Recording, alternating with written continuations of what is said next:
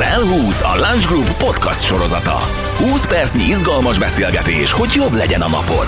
A délelőtti fogácsázás, az unalmas protokoll szereplők, valamint a sajtótájékoztató végén a sajtóközlemény kezünkbe nyomása már a múlté, rég nem ilyenek a sajtóesemények, vagy legalábbis nem ilyennek kellene lennie, mert az újságírók inger küszöbe is felszökött. Nem hiába, hiszen mindannyian digitalizálódunk, és rengeteg input ér bennünket. Mégis hogyan sikerülhet őket elcsábítani az eseményünkre? Hogyan tudunk biztosra menni, hogy neki is élmény legyen erről beszámolni, és milyen plusz trükkökkel tehetünk azért, hogy végtére az olvasóhoz, a fogyasztóhoz is jó színben, realisztikusan és még izgalmasabb anyagok jussanak el a nap végén. Hát erről lesz ma szó, ez az L20 én Newhouse Bálint vagyok, és a következő 20 percben fókuszban az élmény alapú sajtókommunikáció. Vendégeim a Lange Communication Senior tanácsadói Gázner Norbert, aki a sajtóutakról és a bejárásokról fog beszélni, ennek specialistája, illetve Varga Mátyás, a Stántok szakértője. Szervusztok, srácok! Sziasztok! Sziasztok, köszöntöm a hallgatókat! No, hát ti hogy látjátok ügynökségi oldalról az újságírók szerepét ebben az egész ökoszisztémában? Én újságíróként most itt a felvezetőben elmondtam, hogy mit szoktam látni. Megint egy szerda délelőtt 10 óra, délig ott kell lenni, pogácsa biztos lesz, sok más élmény nem nem szívesen megyek el, hogyha már amúgy is úszom a melóban, és ben kell maradnom a szerkesztőségben, mert megint tíz cikket kell leadnom. Igen, ez abszolút így van, tehát ezt, ezt mi is tapasztaljuk. Még régebben meglehetősen népszerűek voltak ezek a sajtóesemények, viszonylag könnyű volt a kollégákat kimozdítani egy-egy ilyen eventre. Úgy most manapság már egyre több nehézséggel találkozunk ezen a területen. Ez egyrészt hozzájárul az, hogy kisebb létszámmal működnek. A szerkesztőségek is ugye ezáltal a Q3, Q4-es időszakban meglehetősen leterheltek. Ugyanez igaz ugyanakkor az ügynökségi oldalra is. Ezen szerettünk volna egy kicsit változtatni, és kicsit közelebb hozni az újságírót és a PR szakértőket. A Covid ugye magával hozta azt is, hogy az események átköltöztek ugye az online térbe, tehát most már az újságírók szívesebben követnek egy-egy sajtóeseményt, akár streamelve is. Csökkenti annak az esélyét, hogy személyesen tudjunk találkozni, és, és jobb viszonyt tudjunk kialakítani. A jó kapcsolatok azok már pedig élőbe születnek, nem? Tehát, hogy azért oké, hogy itt volt a Covid, tök jó volt, hogy a virtuális térbe áttenni egy csomó minden, de most már vágyunk rá, vagy mégsem? Persze, nekünk ez a tőke, tehát igazából akkor tudunk hatékonyan működni, hogyha ezek a kapcsolataink erősek és közvetlenek az újságírókkal. És ugye elmondhatjuk azt is, hogy a sajtóeseményekre ezen túl is szükség lesz, tehát a sokrétűségük megmaradt, a jelentőségük ugyanúgy megmaradt. Két részre azért bontanánk a sajtóeseményeket, mert vannak egy azok, ahol a cégvezetők jelen vannak, a jelentős bejelentések elhangzanak, fontos, komoly hírértékű adatokról tudjuk tájékoztatni a sajtót, itt van könnyebb dolgunk, nyilván ilyenkor könnyebb őket kimozdítani. És akkor van ugye az, amikor a téma egy kicsit könnyedebb, adott esetben mondjuk CSR központú, nincs celeb a történetben, nincsenek nagyobb nevek, nincsenek nagy mondásaink. Ilyenkor előfordulhat, hogy a sajtó is úgy érzi, hogy ezt ki tudja hagyni. Ekkor van az, amit ugye a meetingeknél is gyakran, hogy ez, ez lehetett volna csak egy e-mail is, hogyha mondjuk adott esetben mégis eljönne. Milyenkor kell kimozdítsuk őket. Jó, de ha valami nagyon unalmas téma van, akkor ezt hogy adjátok el nekem, mint újságíró? Nincsenek nagyon unalmas témáik, de hogyha bármilyen fel... Legyünk megyünk Bakta Lórend háza alsón, egy disznóvágás lesz, átadják a telepet, tessék. Hát ugye a, a sajtóbejárások esete az, az mindig egy ilyen különleges dolog. A cél az, hogy ebben is megtaláljuk azt, ami az adott meghívott újságírónak hírértékkel bír. Tehát ugye nyilván ahhoz kell igazítanunk. Nem ugyanúgy hívunk meg egy, egy lifestyle beállítottságú újságírót, vagy egy bulvárosat, mint egy gazdasági témában érdekelt újságírót. Tehát hozzájuk kell egy kicsit igazítani mindig az adott témát. Nagyon fontos, hogy ne csak egy irányba legyenek jók sajtókapcsolataink, tehát ugye épp úgy meg kell tudnunk szólítani a gazdasági sajtót, mint a bulvárt, vagy éppen a sport sport vonalat. Amikor mondjuk összeraktok egy ilyen sajtó meghívott sajtóeseményt, milyen elemeket raktok bele? Alapvetően a témától függ, hogy ebben a bizonyos sajtó meghívóban egyetlen eláruljuk el, hogy lesz-e valamiféle különlegesség majd ott a sajtóesemény vagy a sajtóút kapcsán. Ez egy kérdés, amit mi eldöntünk az alapján, hogy fejlesztéssel kapcsolatos bejelentés, ami egy kicsit komolyabb, komorabb téma, vagy a téma megengedi nekünk, hogy könnyedebbek legyünk, és kicsit utaljunk már a meghívóba arra, hogy itt lesz valami plusz, lesz lesz valami extra, lesz valami látványos. Működnek még az ilyen mini teaser kampányok újságírók felé? Abszolút működnek, és itt jön be az, hogy egyébként élő sajtókapcsolatokkal rendelkezünk. Valamiféle bizalmat már korábban kialakítottuk, és hát fel kell vennünk a telefont, és azt kell mondani, hogy figyelj, gyere el, érdemes lesz. Jó beszámolót fogsz tudni csinálni. Számomra az egyik legemlékezetesebb út az egy ilyen túra volt, elvittek minket két napon. Magyarországon belül ez nem egy ilyen nagy extra dolog volt, de mégis két napig össze voltam zárva másik 30 újságíróval, ami baromi jó volt, hogy mi is megismertük egymást, mert lehet, hogy volt már kapcsolatod ehhez az újsághoz, ahhoz a tévéhez, stb. De hogy ott van egy szabad program este, amikor közösségépítő program a négyzeten van. Ezek a sajtóutak nem tudom, hogy a Covid-nak tekinthető átalakulások miatt mennyire jellemzőek, mennyire tűntek el. Itt van most a gazdasági helyzet. Mondjátok, hogy grandiózus dolgokat kell adni az embereknek, az újságíróknak, de hogy mondjuk gazdaságilag ez mennyire térül meg, vagy mennyire kell, hogy ezeket bedobjátok. A sajtóutak az egy tökéletes példa ilyen szempontból. Nyilván itt nem arról van szó, hogy mi ebben feltaláltunk volna bármi forradalmit, ezek korábban is ugyanúgy megvoltak, vagy például az autós újságírás területén ezek teljesen hétköznapi és mai napig élő megoldások a sajtókapcsolatok kialakítására. Nem lett ebből kevesebb? Mert én lehet, hogy csak én érzékelem, hogy akár a sajtón keresztül is, ha én olvasok egy cikket. 10-15 éve ezek kifejezetten rendszeresek voltak. Csökkent azért a gyakoriságuk, tehát mi is kb. csak egy ilyen két-három éve gondoltunk arra, hogy ezeket valamilyen formában formában azért újra érdemes lenne elővenni. Egy ilyen programot le tudunk nekik szervezni, ahol össze vagyunk zárva négy napon keresztül, közösen eszünk, közösen veszünk részt a különböző programokon, akkor ott már nem csak arról beszélünk, hogy online vagy telefonos kapcsolattartásban ismerjük meg igazából egymást. A márkák része megvan a nyitottságra. Az egyik ügyfelünknek az elektromos töltőhálózatáról szerettünk volna érdembe beszámolni, hogy azokon milyen fejlesztések mentek végbe. Ez pedig úgy döntöttünk, hogy egy offline rallit fogunk szervezni újságíróknak. Saját kollégáikkal, vagy, vagy teljesen? Annak? Ők igazából összekevertük őket, és, és kettesével ültettük őket elektromos autókba.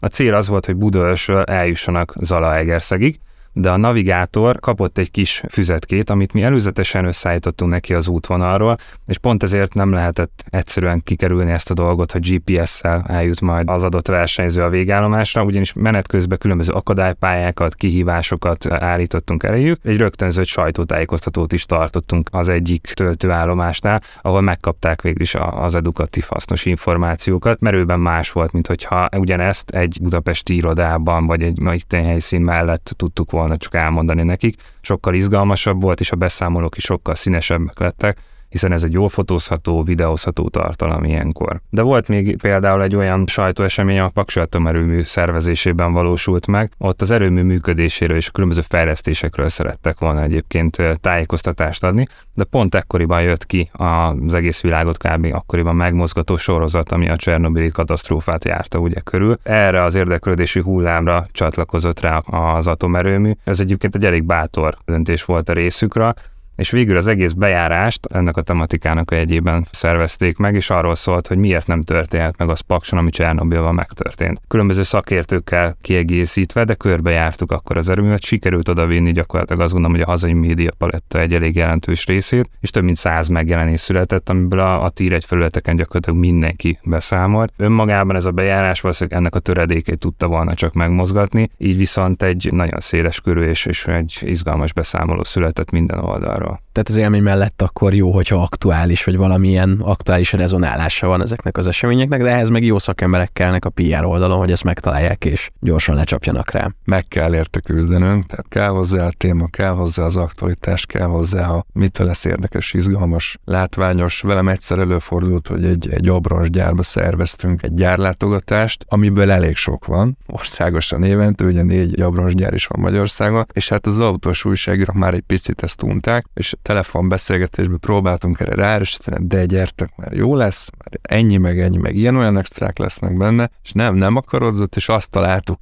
bemondani a telefonba, de az odafele vezető úton lesz egy autós kvíz, és a végén, aki nyer, az kap egy teljes szet abroncsot. Ezt természetesen az ügyfélel nem beszéltük meg, ez számukra is ott derült ki, hogy az egyik újságíró miért ilyen boldog, amikor megérkeztünk, de kénytelenek voltunk csinálni egyik napra egy másikra egy autós kvízt, és, és akkor már jöttek. Meg volt a motiváció. Igen, igen. Ez mondjuk tök jó. Az influencerek megjelenése, vagy a véleményvezérek megjelenése, az egy kicsit az újságírói munkát így elvette, vagy elviszi a fókuszt róla, és sokszor már inkább abba gondolkodnak a márkák, hogy mondjuk jó legyen 10 influencer, az kirak valamit, kész, ahelyett, hogy mondjuk foglalkoznánk azzal, hogy mondjuk a sajtóban ez hogy tudja bejárni a saját útját. Ebbe ti mennyire láttok bele? Én azt gondolom, hogy a kettő kiegészíti egymást, nincs ilyen szempontból vagy-vagy a helyzetben. Mi is mindig úgy gondolkodunk egy-egy kampánynál, hogy annak most már napjainkban mindig van gyakorlatilag influencer lába. Ez egy fontos elem teljesen más csatornákon keresztül tudjuk így elérni ugye a, célcsoportunkat, meglehetősen jól lehet targetálni az influencerek révén is. A sajtó ugyanakkor elengedhetetlen ebben a történetben, pont ezért mi igyekszünk mind a két oldalt megszólítani, és amikor sajtókapcsolatokról beszélünk, abban már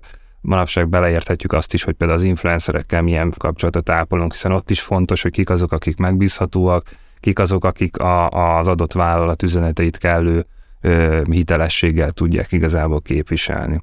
Házi feladatként van olyan, hogy mondjuk sajtóút végén, vagy sajtóesemény végén megkérdezitek az újságírókat, vagy mondjuk így a, a zuborka szezonban, hogy mi az, ami feldobná őt, mit szeretne ő látni egy ilyen sajtóeseményen. Tehát van-e mondjuk ilyen kérdőívezés, vagy egy ilyen fókuszcsoportos beszélgetés az újságírókkal, hogy megtudjátok, hogy akár egy abroncsra vágynak-e? nem ilyen hivatalosan, hogy fókuszcsoportos beszélgetés, de ez egy nagyon-nagyon alap dolog, amire most rákérdeztél, hogy igen, minden egyes alkalommal után el kell beszélgetnünk, rá kell kérdeznünk, hogy mi az, ami tetszett, valamiféle feedbacket be kell szereznünk, illetve hát mi az, ami kevésbé, mi az, ami nem annyira működött jól, hogy aztán azt későbbiekbe be tudjuk építeni. Ez egy nagyon-nagyon fontos része a munkánknak és mennyire nyíltak az újságírók, tehát mennyire tudnak kritikusak lenni veletek szemben, mert oké, okay, hogy ne harapjon vissza a saját kezébe vagy a ti kezetekbe. Face to face, ilyen informális Meg közegben. a szabadságuk, hogy bele az arcunkba gond nélkül, de egyébként ezzel nincs is baj. Publicity stand, ez micsoda? Így nem kell mindig elutazni az élményekért, ha már ennyit beszéltünk a sajtóutakról, mert, mert vannak itt helyben is PR stántok, publicity stántok, de még mielőtt erre rákanyarodnék, hoztam nektek most egy érdekességet. Mi is felültünk a, a mesterséges intelligencia hype vonatra, és megkérdeztük a, a chat uh, eh, GPT-t, hogy lehetne egy PR stántot csinálni ebből a mai beszélgetésből, és a mesterséges intelligencia szerint igen lehetne, mégpedig úgy, hogy ezt az adásfelvételt egy átlátszó kabinba, kiraknánk egy forgalmas térre, vagy mondjuk egy nagyon-nagyon magas épületnek a tetejére, kihelyeznénk erre a videót, készítenénk, azt kiküldenénk a marketing kommunikációs szaksajtónak adott esetben elhívhatnánk oda újságírókat, akik a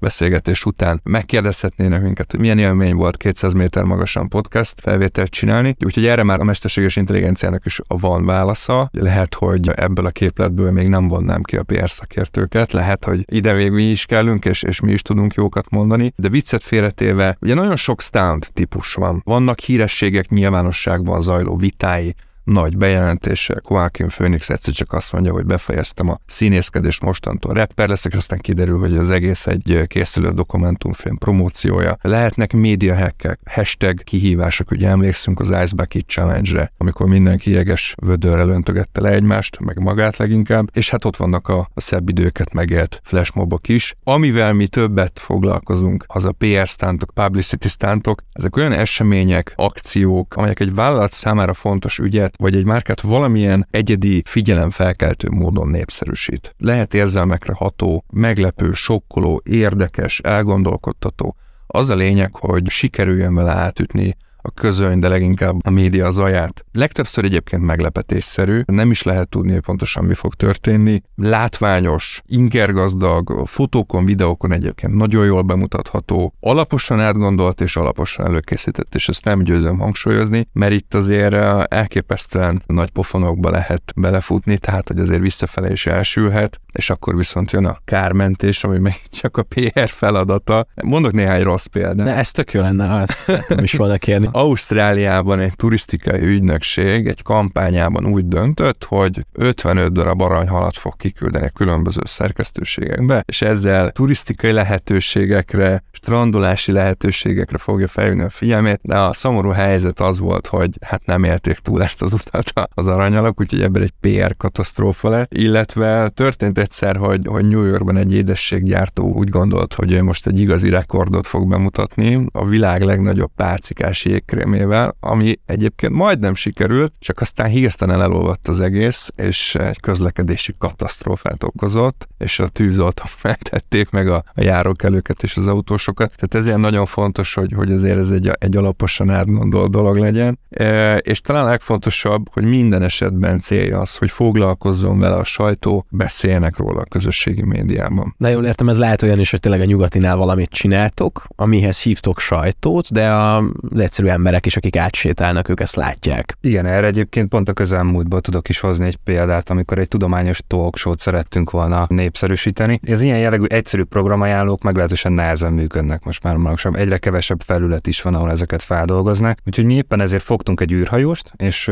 körbesétáltunk vele Budapest főbb csomópontjain. Az űrhajóson közben szórólapok segítségével az eltűnt robotkutyáját, egy Boston Dynamics-es robotkutyát keresett, akit egyébként több felületen is kommunikáltunk abban az időszakban. Ezt a kóborló űrhajóst ugye rengetegen fotózták, jártunk vele a várban, de téren mindenhol, és a közösségi médiában meglehetősen felkapták, hogy mi lehet ez, több tízezres számban váltott ki egyébként interakciókat. Mi erről forgattunk egyébként egy anyagot, és egy-két nappal később a sajtóban feloldottuk, hogy egyébként ez az űrhajós, ez kötődik a mi talk show eseményünkhöz, ami egyébként majd rá egy hónapra lesz, úgyhogy így harangoztuk be végül az eseményt, és így sokkal nagyobb látszata volt, mint hogyha csak egy egyszerű programajánlót küldtünk volna ki. Én egy ilyen bicikliző, futpandás, voltos, molbubis valamit láttam így a közösségi médiában pár hónappal ezelőtt, ahhoz van közöttök? Az is akkor valami ilyesmi lehetett? Nincs hozzá, de nagyon tetszett nekünk az a kampány, inspiráltunk belőle, és, és ismerjük az ottani ügynökséget, és szoktunk róla beszélgetni, hogy igen, az egy jól sikerült kampány. Mennyiszer engedhettek meg magatoknak egy-egy ilyet? Tehát ez a merken, a megrendelőn múlik, vagy vannak ilyen bekészített fiókos ötletek, hogy na majd ezt egyszer megcsináljuk, hogyha valaki azt mondja, tehát mennyire szállhat el a, a ti képzelőerőtök. Most, hogyha az űrhajós példánál maradunk, ott igazából ez egy olcsón összehozható történet volt, tehát itt mondjuk a büdzsé nem szabgál, tehát ilyen szempontból. Nyilván van, amikor az ügyfélnél meg kell tartanunk azt a szintet, hogy meddig mondjuk egy, egy félmeztelen embert nem rohangáltathatunk a hátán felmatricázva körbe a városba,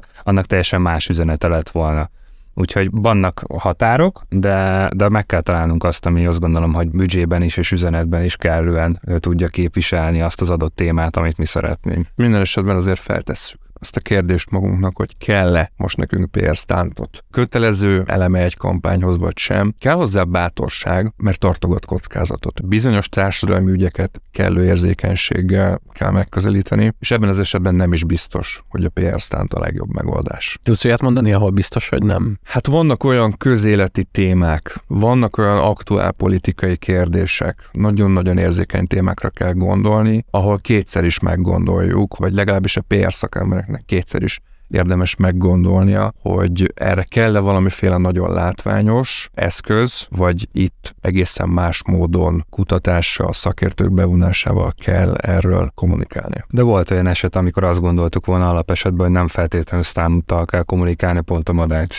történet talán, amit végül megvalósítottatok, nem? Ha PR beszélünk, akkor nagyon sokszor ezek a nagy, látványos nemzetközi akciók jutnak eszünkbe, talán jól tudom keretezni Elon Musk, Tesla, SpaceX, igen, igen, kilőtték azt az autót, nagyon drága volt, nagyon látványos volt, mindenki erről beszélt, de nem kell messze menni, mert azért kis hazánkban is vannak nagyon látványos és sok embert bevonni képes ilyen típusú aktivitások. Az elmúlt egy-másfél évben mi is kaptunk több lehetőséget. Az egyik ilyen, a, amit a Szerencsejáték ZRT-vel csináltunk, a tavaly év végén volt egy fogyatékossággal élőkkel kapcsolatos szemléletformáló kampány, integrált volt, 360 fokos volt. Ugye a cégcsoporton belül a PR divízió, mi azt a feladat feladatot kaptuk, hogy ezt az évvégi CSR zajt képesek legyünk átütni, és azt találtuk ki, hogy a Baltazár színházzal, ami Magyarországon az egyetlen olyan színház, ahol fogyatékossággal élő színészek és épszínészek együtt játszanak, csinálunk valamiféle meglepetés előadást, és ennek helyszínűen a Madács színházat választottuk,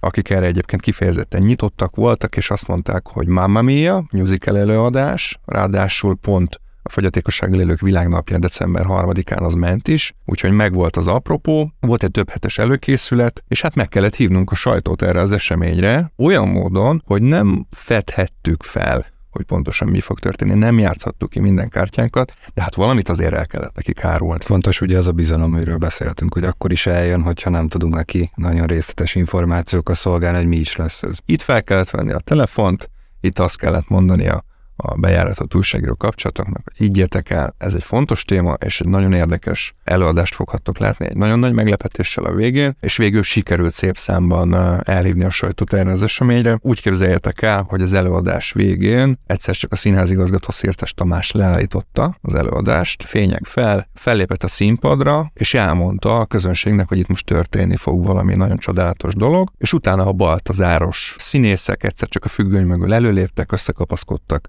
Stól Andrással, Hajdú Steve-vel, akik szerepeltek abban az eladásban, és egy közös nagy éneket előadtak, ami egy katartikus élmény volt. Ez szemben maradt szárazon, álló taps, és akkor az előadás után pedig külön interjúkat tudtunk szervezni. Na most ezt a katartikus élményt leírhattuk volna egy sajtóközleménybe, de így lett hitelesebb, hogy ott voltak az újságírók, és meg tudták kérdezni a közönség tagjait, az ügyféltől a megszólalót, és a többi, és a többi. Ők maguk tudtak ilyen módon hitelesebben beszámolni erről az egész témáról. Hogy lehet, hogy nagyon-nagyon száraz témát, ami tényleg senkit nem érdekel, valahogyan izgalmassá tenni. Erre volt esetleg valami ilyen jó megoldásotok? A Magyar Postával volt egy kampányunk, azt megelőzte egy kutatás, amiből az jött ki, hogy Magyarországon minden harmadik lakóhelynél hiányzik valamiféle címadat. Házszám, névtábla, ajtószám és a többi, és a többi. Emiatt nem csak a postai kézbesítőknek van nehezebb dolga, hanem adott esetben a mentősöknek is, akik mondjuk ha két-három perccel később érnek ki, már nehezebben találnak oda a címre, akkor ezen életek is múlhatnak. És ezt tartottuk annyira fontos társadalmi ügynek, hogy erre felépítsünk valamiféle figyelemfelhívó kampányt, viszont egy kutatás kommunikáció az nem feltétlenül a legizgalmasabb. Azt találtuk ki, hogy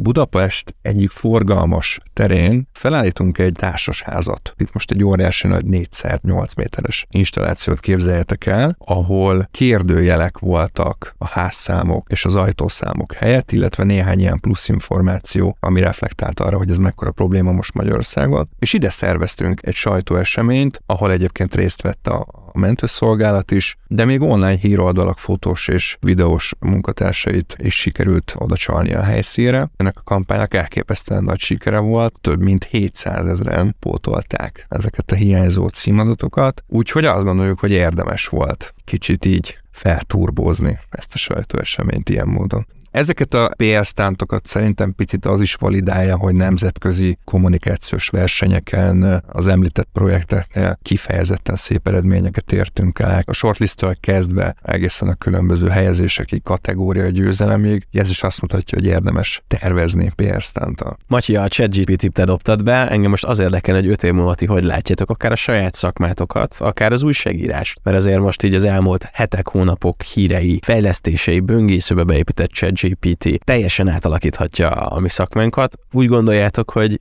az emberi kapcsolatokra, mert ez volt a másik fontos mondandója, arra mindig szükség lesz, vagy lesznek olyan feladatok, amit átvesz tőlünk ez a mesterséges intelligencia, sajtóutat szervez, PR stuntot szervez a nyugatihoz, és még meg is írja belőle a cikket. Nagyon jó ötleteket ad. Viszont most olyat kérdezni, hogy mi lesz öt év múlva ezen a területen, tehát az, az gyakorlatilag lehetetlen megjósolni, én azt gondolom. De biztos, hogy van olyan terület, ahol mi is tudjuk alkalmazni kiegészítő jelleggel. Tehát próbáltunk már vele közleményt iratni megadott információk alapján. A végeredmény eredmény az még önmagában nem állja meg a helyét, azt gondolom. Tehát, hogy hiába tud még letenni, de esetben le tud tenni egy, egy érettségi vizsgát, de vannak olyan területek, ahol ez még nélkülözhetetlen. Például a PR szántok, amit ugye most említettél, én azt még nem látom, hogy ez hogy tudná a mesterséges intelligencia önmagába kivitelezni. Valószínűleg ugyanaz a, a, az áthallás igaz, ugyanúgy a Midjourney is van arra, hogy a képalkotás is megvan, én abban sem hiszek, hogy a grafikusok munkáját ezt a jövőben meglehetősen elvenni ez a típusú képalkotás, inkább csak gyorsítja. Tehát, hogy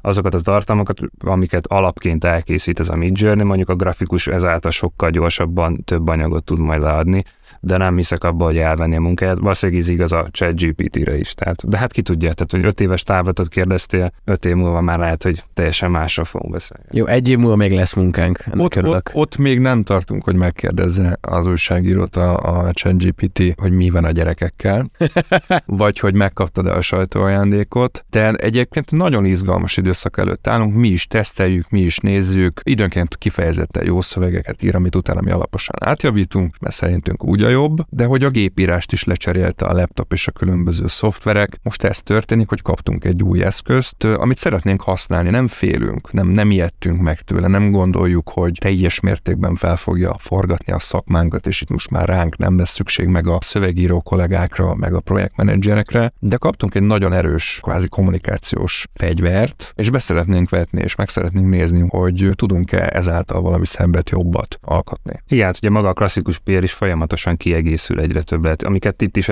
felsoroltunk, gyakorlatilag sok esetben nem is a PR-nek tulajdonítják, pedig ugye a mi munkánknak ez már a szerves része. Tehát ez a terület egyre inkább bővül. Ilyen lesz a reményünk szerint a jövőben akár az AR-VR története is, amit megnézzünk, hogy a PR-ba hogy tudunk megfelelően kiaknázni. És például ezt az élmény alapú sajtókommunikációt az AR-VR területen miként tudjuk tovább erősíteni. Tegnapi nap volt egy ötletelésünk, ahol az egyik kollégánk úgy kezdte az ötletelést, hogy ő megkérdezte a ChatGPT-t arról, hogy milyen stratégiai irányokat kellene vennünk egy ügyfelünknek a CSR kampányának a kialakításába, és mi megpróbáltunk arra építkezni, illetve azzal egy picit szembe menni, tehát az adta nekünk a mankót, és egy nagyon érdekes tapasztalat volt. Úgyhogy szerintem ezt a jövőben is még fogjuk tesztelni. Sőt, az így született öt javaslat között talán egyben maradt a ChatGPT, amit, amit azt gondoltuk, hogy, hogy megállja a helyét. Gázner Norbert, Varga Mátyás, a Launch Communication Senior tanácsadói. Nagyon szépen köszönöm, hogy ma segítettetek az élmény alapú sajtókommunikációba egy kicsit eligazodni, és örülök, hogy akkor azt mondjátok, hogy a ChatGPT még nem viszi el a munkánkat. Köszönjük. Köszönjük szépen. Ez volt már az L20, egy hónap múlva pedig ismételten izgalmas témákkal várunk benneteket. A legfrissebb trendeket, gondolatokat és szakértőket is bemutatjuk. Viszont hallásra! Ez volt az L20, a Lunch Group podcast műsora. Kövessetek minket, mert hamarosan új vendégekkel, új témákkal jövünk. Változatlanul 20 percben.